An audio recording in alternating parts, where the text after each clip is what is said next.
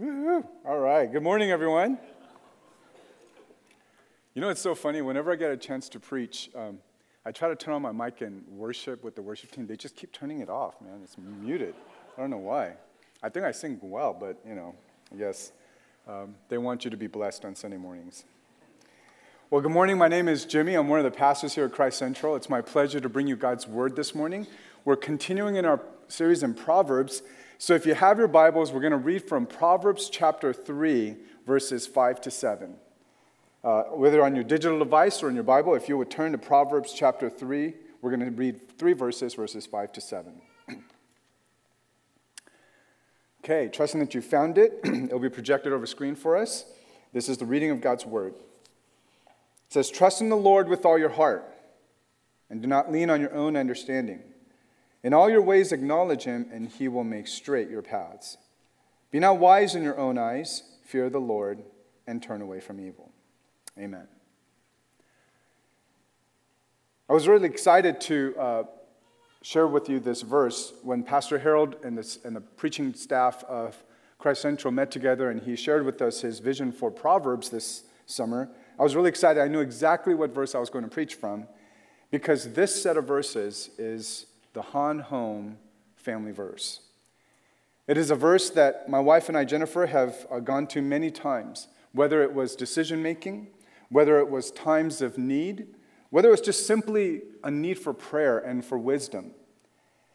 And, and there are times when, if you're like us, there, there are moments in life when decisions are need to be made, and, and yet you feel lost, and you don't know how to make a decision. Both of them seem so good. And so we remember to trust in the Lord with all our hearts and to lean not on our own understanding. I forget this so easily, because I naturally tend to gravitate toward trusting myself, my own ingenuity, my own uh, problem-solving abilities. And a lot of times trusting God does not mean that we don't do anything, but it means that before we do anything and why we do what we do, that we first come and lay it before God in prayer and really begin to look in our hearts as we look to him with all the situation of life. I want you to understand that there are many of us, we live every day, week in and week out, with anxieties and stress and worry. And as we experience these things, a lot of times in the moments of stress and anxiety, we're seeking control. We want to control what's happening. We want to control what hasn't happened yet. And I want to, I want us to learn how to lay things before the Lord, and I want to remember that we are not God. We don't have all knowledge. We don't have all power.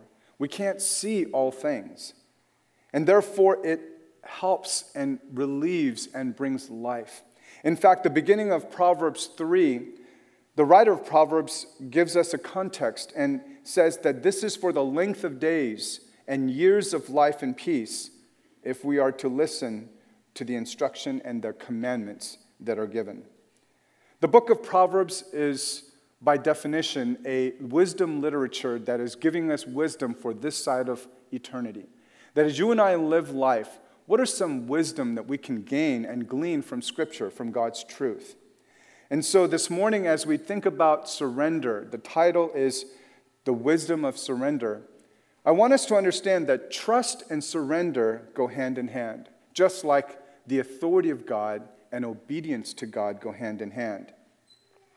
And that they're tied together, because it is what is true about God that requires or calls or really beckons us to respond in surrender. And so today I have three truths that I want to share with you from this text regarding trust and therefore surrendering. There are three thoughts. First is that surrender makes sense every time before an almighty, all-loving, all-knowing God. That secondly, that surrender is not giving up of freedom, but actually to attain it.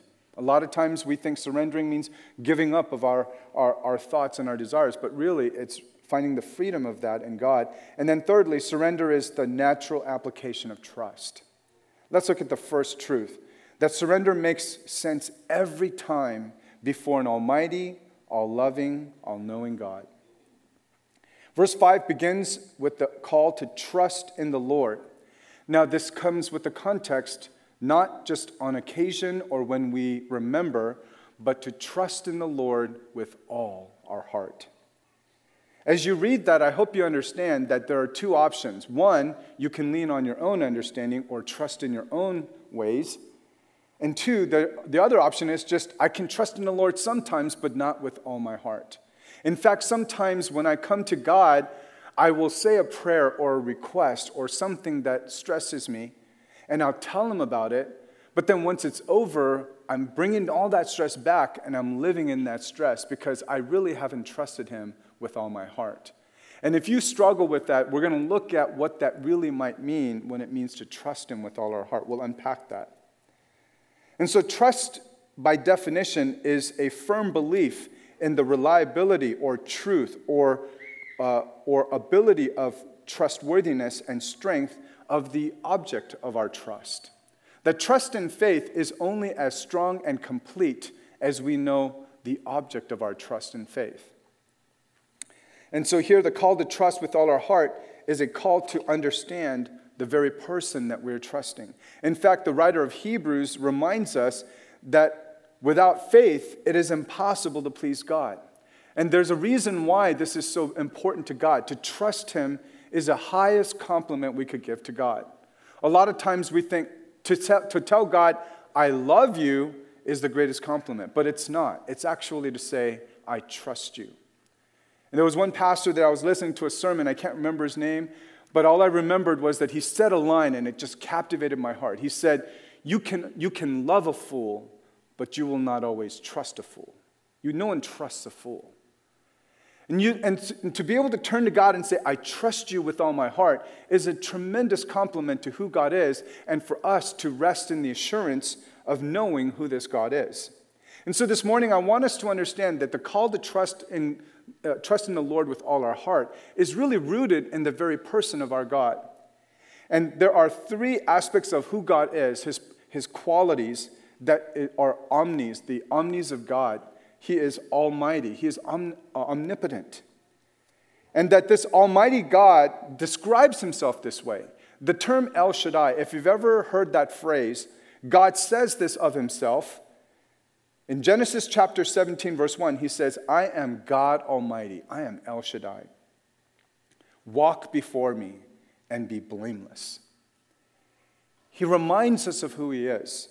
And throughout Scripture, he, we see not only him talking about how powerful he is, but he demonstrates his power in the work that he does to bring his people from bondage to freedom. Another quality of God that he describes himself as is this: the fact that he knows all things. In Psalm one thirty-nine, the writer of Psalm begins the psalm by reminding all the readers of who God is and his in his all his omniscience.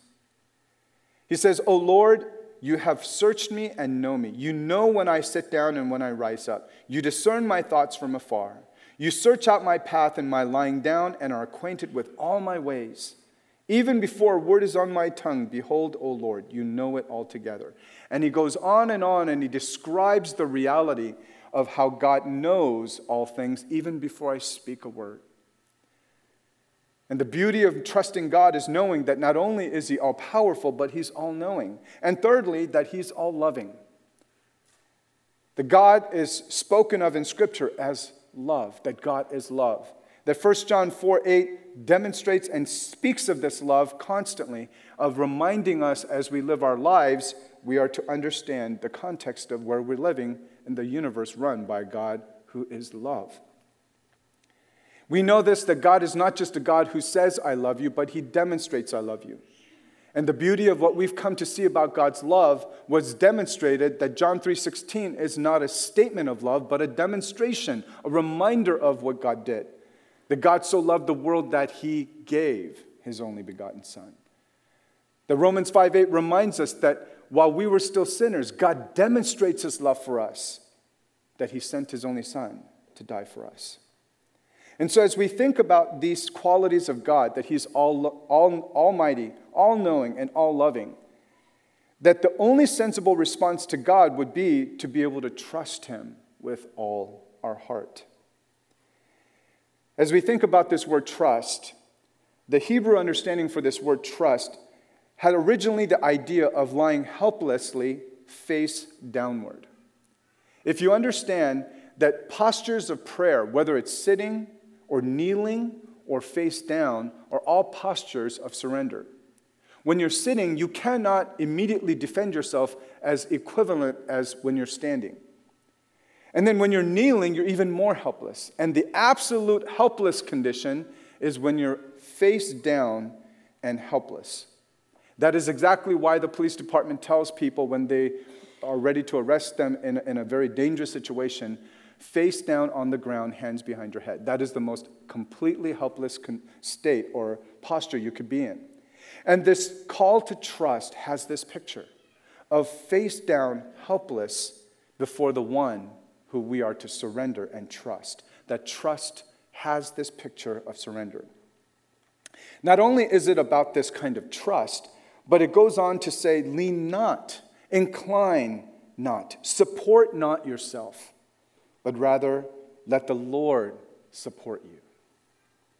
And so in this trust, there is a humility and an understanding that we are limited, we don't know everything, we cannot see or understand all things, and therefore we are giving up the surrender of trust to the one who does see, who does know, who does love, and who has the power to do what is good.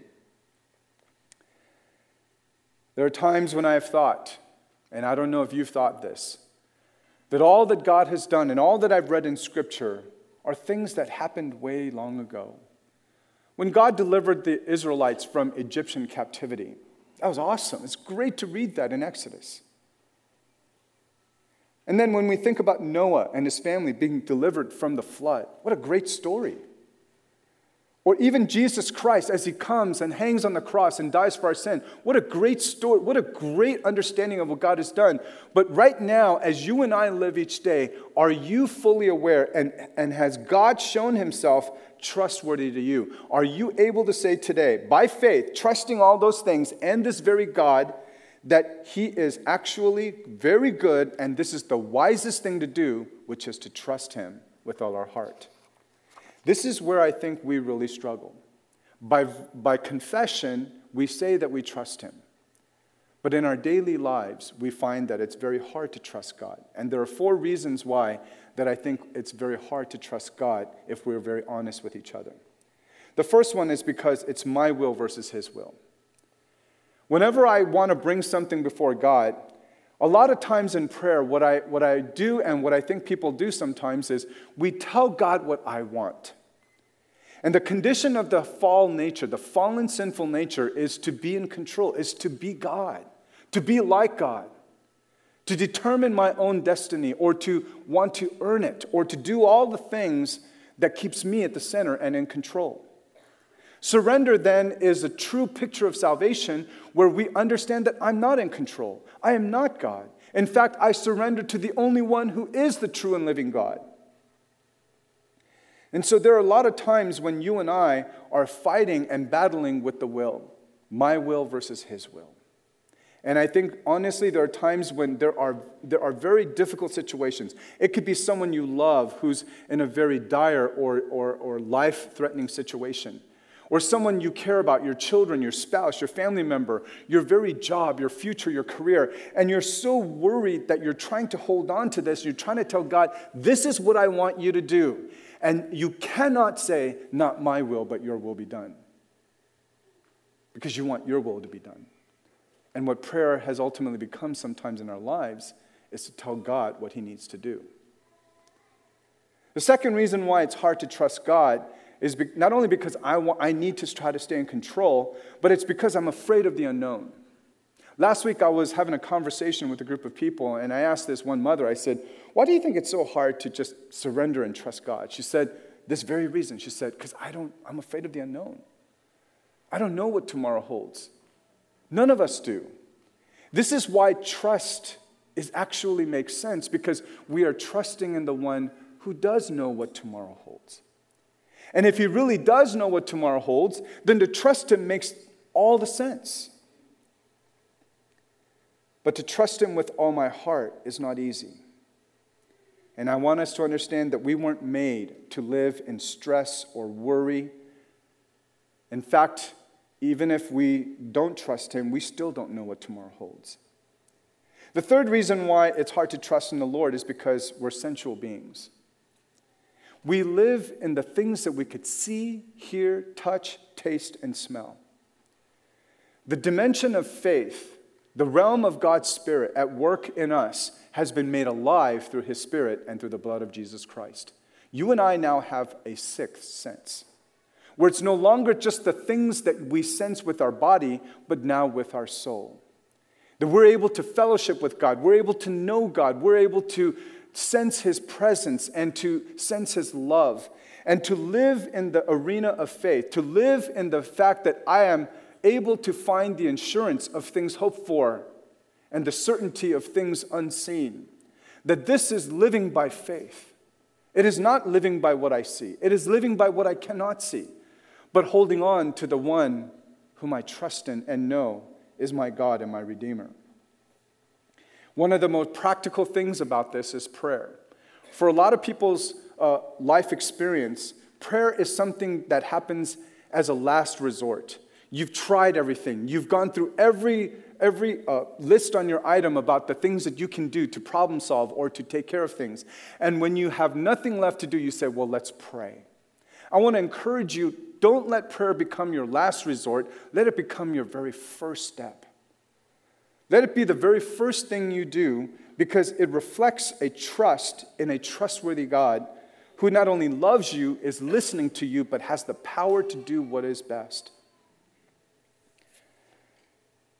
A lot of you don't know, uh, and a few of you actually have heard of uh, my, my wife and I and our children's ex- uh, experience through pregnancy.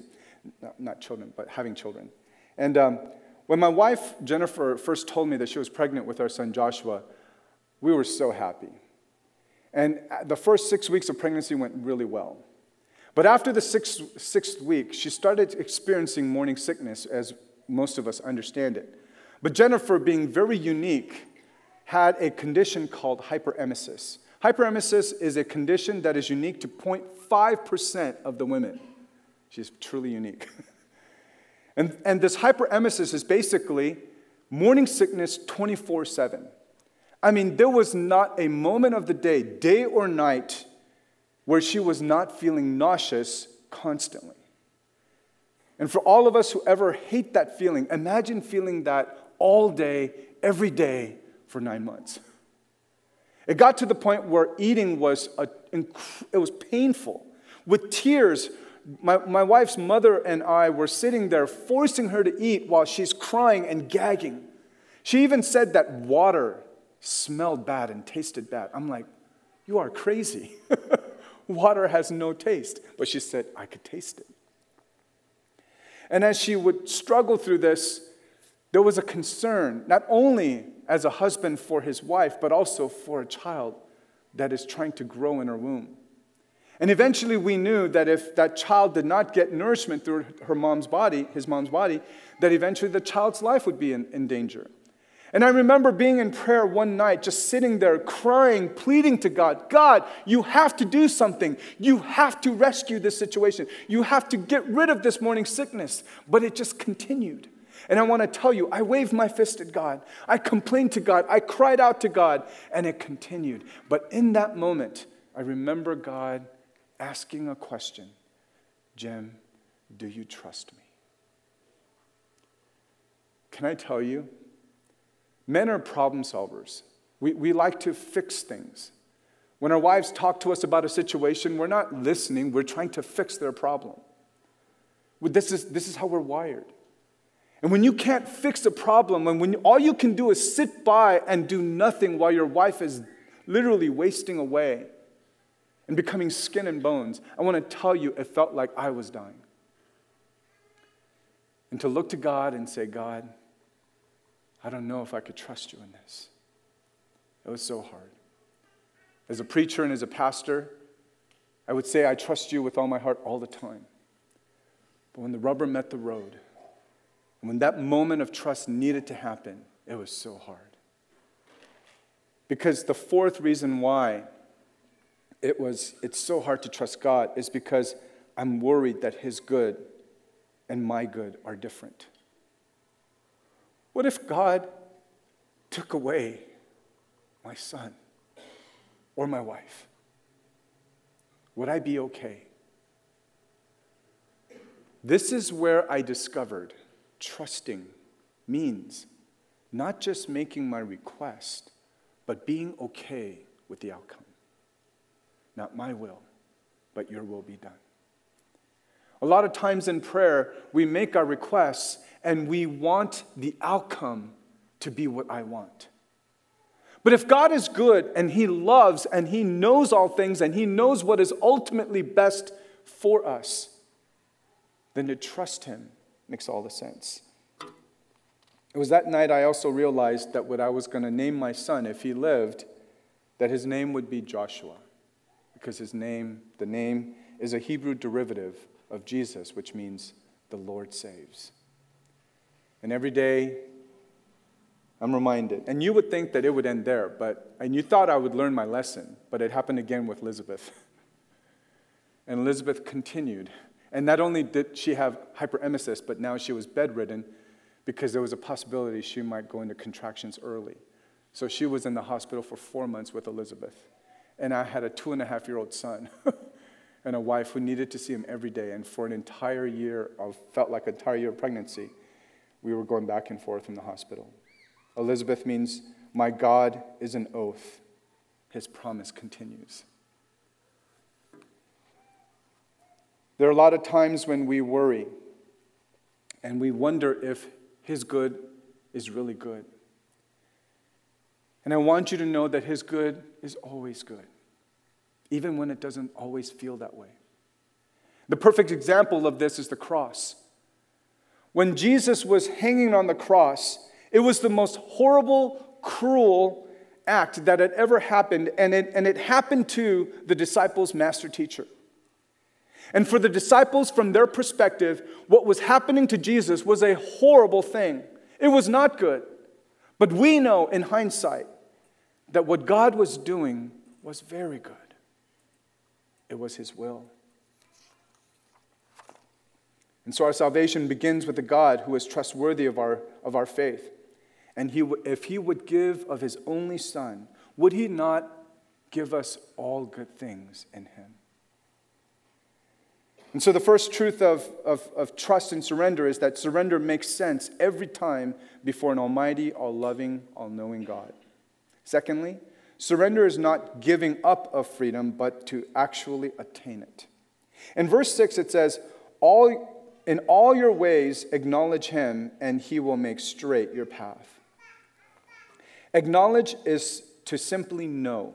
The word know, as we've come to experience it, is not just a knowledge of information, it is actually a, an awareness or having fellowship with someone. It's relational. It's the same word that is used of sex when he knew her. It wasn't just even physical. It was, it was emotional. It was relational.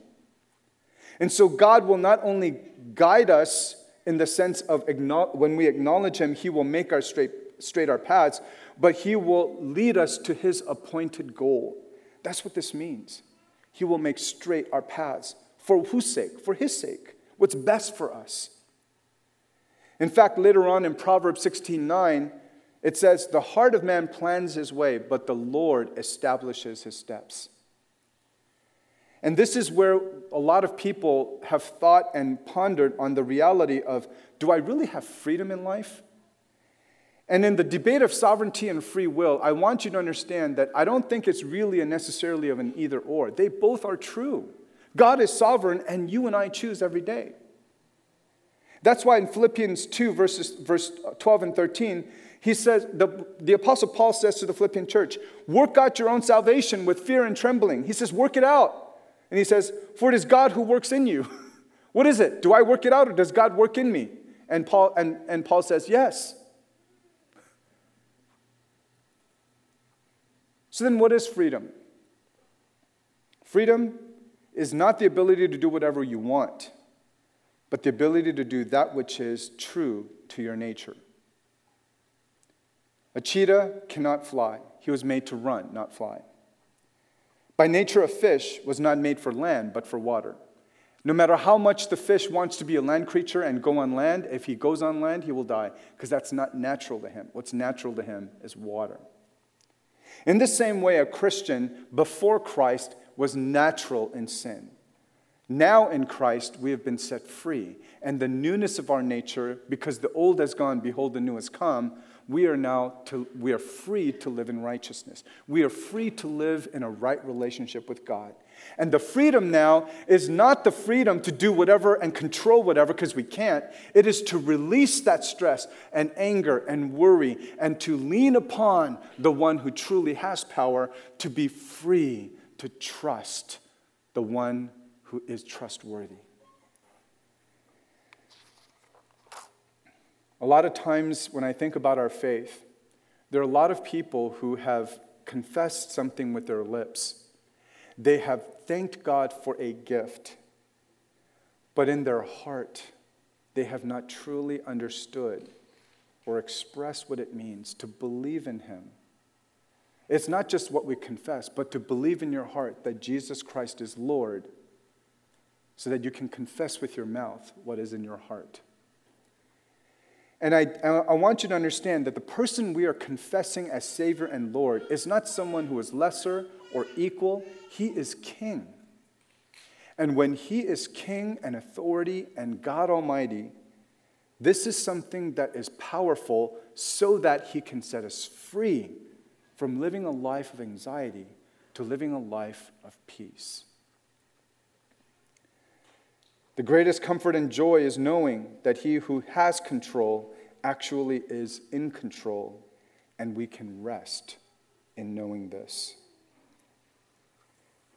Ken Sande, who's a writer of Peacemaker, a book that has been well known for its uh, call to resolving personal conflict, says this. He says, "Trusting God does not mean believing He will do what you want, but rather believing He will do everything He knows is good." And I think one of the most important things for us to know as we remember who God is, is that He is a God who is doing what is good, what is best. So surrender makes sense every time before an almighty, all-loving, all-knowing God.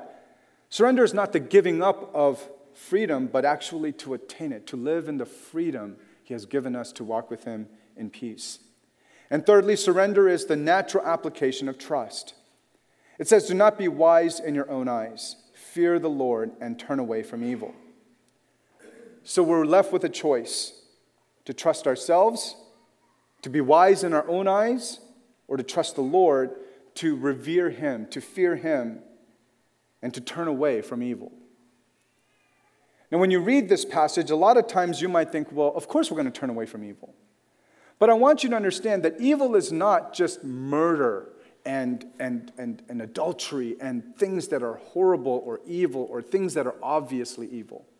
But sometimes evil and sin, by definition, is simply doing that which is different from God's will and doing my own thing. Have you ever known, or have you as a Christian ever done something that you knew was clearly against the will of God, but you did it anyway? I know I have. I know that in moments of anger, you feel so justified to be not only the judge, but the executioner. That when you're angry, even though the passage of Scripture says, I, that, that He alone has vengeance, and vengeance belongs to the Lord. The Lord is the only true judge and the one who carries out justice. But during moments of anger, I want to be God. I want to be the, uh, the judge and the executioner. I want to carry out the judgment because I felt so wronged. I feel justified. And for that split second, I play the role of God. That's evil. That's not God's will. In moments of temptation, whether it's in greed or gluttony or lust, that in moments of temptation, there, there is a period of, of that point where we sin, where we take on the role of God. We determine good and evil. I determine for myself what I desire rather than God. And during the moments of temptation, it's that time when we say, I want to do what I want to do. I don't care what you think, God. We put God aside and we do as we please. Or perhaps in a moment of fear, if you face financial, emotional, or health issues, There are times when you and I will face these fears and we will want to seek control. We will want to do what we please. And in these moments, these temptations of, of really surrendering to the truth of God versus our own desires and pleasures is going to be very significant. It is, it is the application of turning to the Lord and revering Him and His truth versus simply doing what is wise in my own eyes and just doing evil as I please. By definition, sin is not necessarily doing im- immorality, but simply rebelling against God and His truth. As we think about this, we want to take initiative. We want to be responsible people before God. But the, but the question comes back to where is our heart? And in whom or in what are we trusting? Have we devoted ourselves to Him in prayer? And are we okay with the outcome? It's something that I think we all struggle with. And I want you to understand that God has many desires for us, sometimes things that doesn't always make sense. When jobs and workplaces are difficult, God, how could you let this happen? If you're going through marital strife, what is going on, God? I thought we were supposed to be happy, and I thought we were supposed to have a good marriage. Or perhaps wondering, I'm supposed to go to this college, or I'm supposed to be accepted to this graduate school. Things don't work out. And more and more I hear of our, our church people and, and friends or people that we know whose parents are being diagnosed with cancer, even believing parents. And, and we sit there and we wonder, God, can this be your will? Can this be good? But to trust Him and to lift these things up, making your request is fine. We are called to be able to make our request made known to Him. That with prayer and supplication, making our request made known to Him, that the peace of God, which, tra- which transcends all understanding, will guard our hearts and our minds in Christ Jesus. We can make our requests. But I want you to also understand, the Apostle Paul himself describes the journey of his relationship with his God. That in Second Corinthians eleven, he says, five times I received from the hands of the Jews forty lashes less one. Three times I was beaten with rods. Once I was stoned. Three times I was shipwrecked, a, a night and a day, and I was adrift at sea. On frequent journeys, in danger from uh, rivers, danger from robbers, and danger from my own people. And he goes on and he lists the life that he lived. Could this possibly be the will of a good God? Could it be possible that a good God could let His premier apostle suffered so much for the sake of the gospel? Could God allow an innocent man named Job to suffer the loss of his children, his entire wealth, just to show what a faithful man he was? And could God hear the prayer of His only begotten Son, Jesus, in the Garden of Gethsemane, and hear Jesus pray, my Father, if it is possible, let this cup pass from me. Nevertheless, not as I will, but as you will. I'm a sinful father. And whenever my children ask me for something, my first inclination is, I want to give them everything. But then my second inclination is, I want what's best for you and not just what you ask. And here, what we find that as Jesus surrenders Himself before the Father and lays all things down before Him, and He says, Father, if it is possible, take this cup, this judgment that is coming, this wrath that is going to come upon Him for our sin. He says, could, th- could you take this cup from me? And He says, not as I will, but as you will.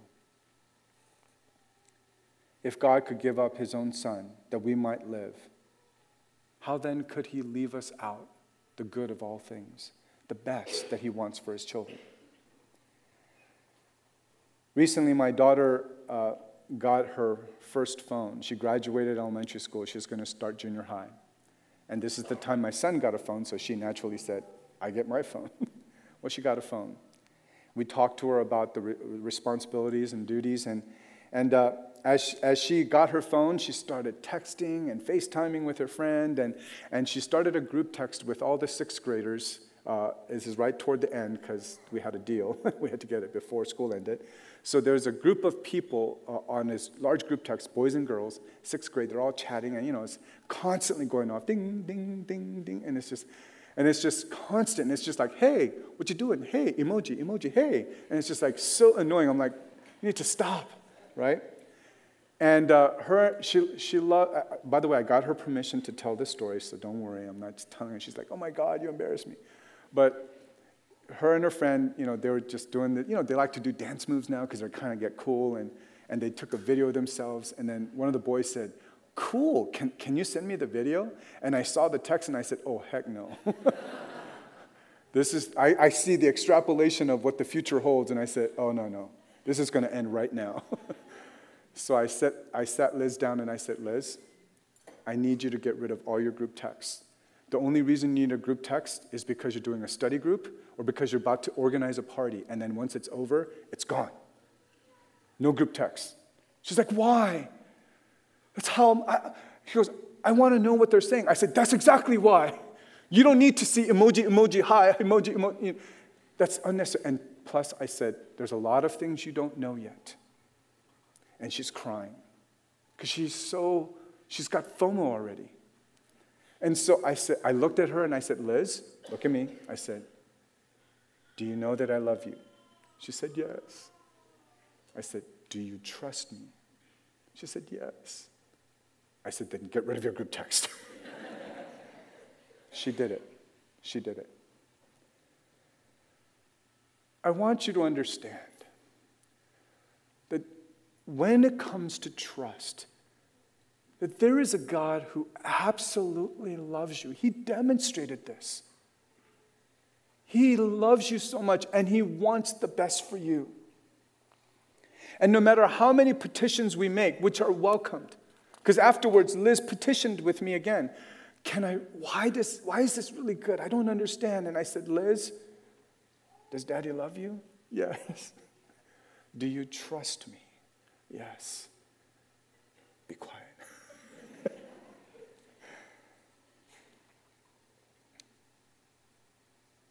the, most, the, the well-known theologian and philosopher Tim Tebow, in his book Shaken, says, he said, the more you make the choice to live above your feelings, to trust God instead of what you may feel like doing, the stronger your faith becomes. It's not about being perfect. We will always be on a journey of growing closer to God. I like that quote. It's real. Son of a missionary. Um, not everything went his way, but we understand that we need to trust him. I want you to know there are hard times. It's hard to surrender to God in hard times. And I know that there are times when you will wonder whether this is the wisest or best thing to do. And I want to assure you today that when you trust him with all your heart and lean not on your own understanding, that in all your ways that you acknowledge him through prayer and that you release the outcome to him so that he may make straight your path that ultimately glorifies him and what is best for us. That we would truly turn from evil, that we would fear God, we won't be wise in our own eyes, and that when we do this, we find ourselves in the greatest and most beautiful place that he intended. I leave you with a picture of this. If you've ever seen a person in the fear of drowning, whether it's in the ocean or in a pool, and someone comes to save them, it's hard to save someone who's flapping around in the water. You need to calm, you need to calm yourself down and grab hold of the one who's going to save you. Let him pull you back to shore. And I know that there are times when you feel like you're fluttering in the water.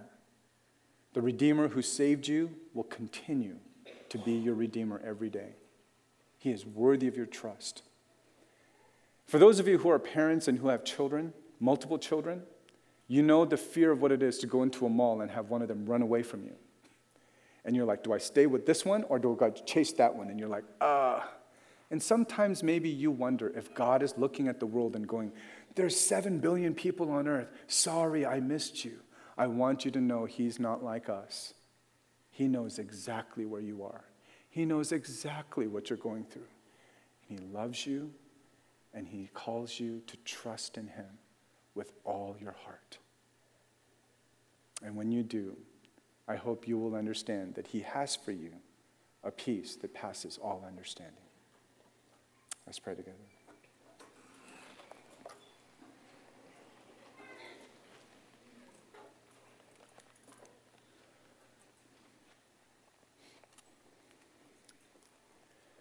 Before the uh, before I close in a word of prayer and as the worship team makes their way up, I want to invite you to take a moment. If you have been living in daily stress, if you have a parent or loved one who's who's going through cancer or some type of uh, just illness, a life circumstance that's difficult, I want you to take a moment and just turn to him and to just tell him of your heart's worry, anxieties. He hears you. He sees you. It's okay. And if it's hard, tell him how hard it is to trust him. But in the end, I hope that you say, I want your will to be done, not mine. I trust you, and I want to learn to trust you with all my heart. Teach me. Let's take a few moments in prayer. I just want to give you a few moments, and, and then I'll pray for us. Let's take a few moments in prayer.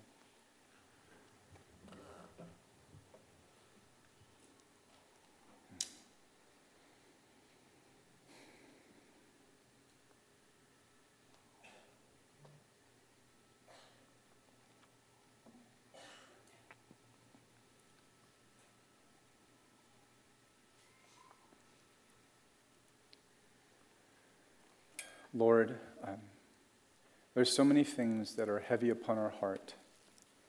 And there's so many things that maybe we could bring before you that we felt so burdened with, and we've came into this room today.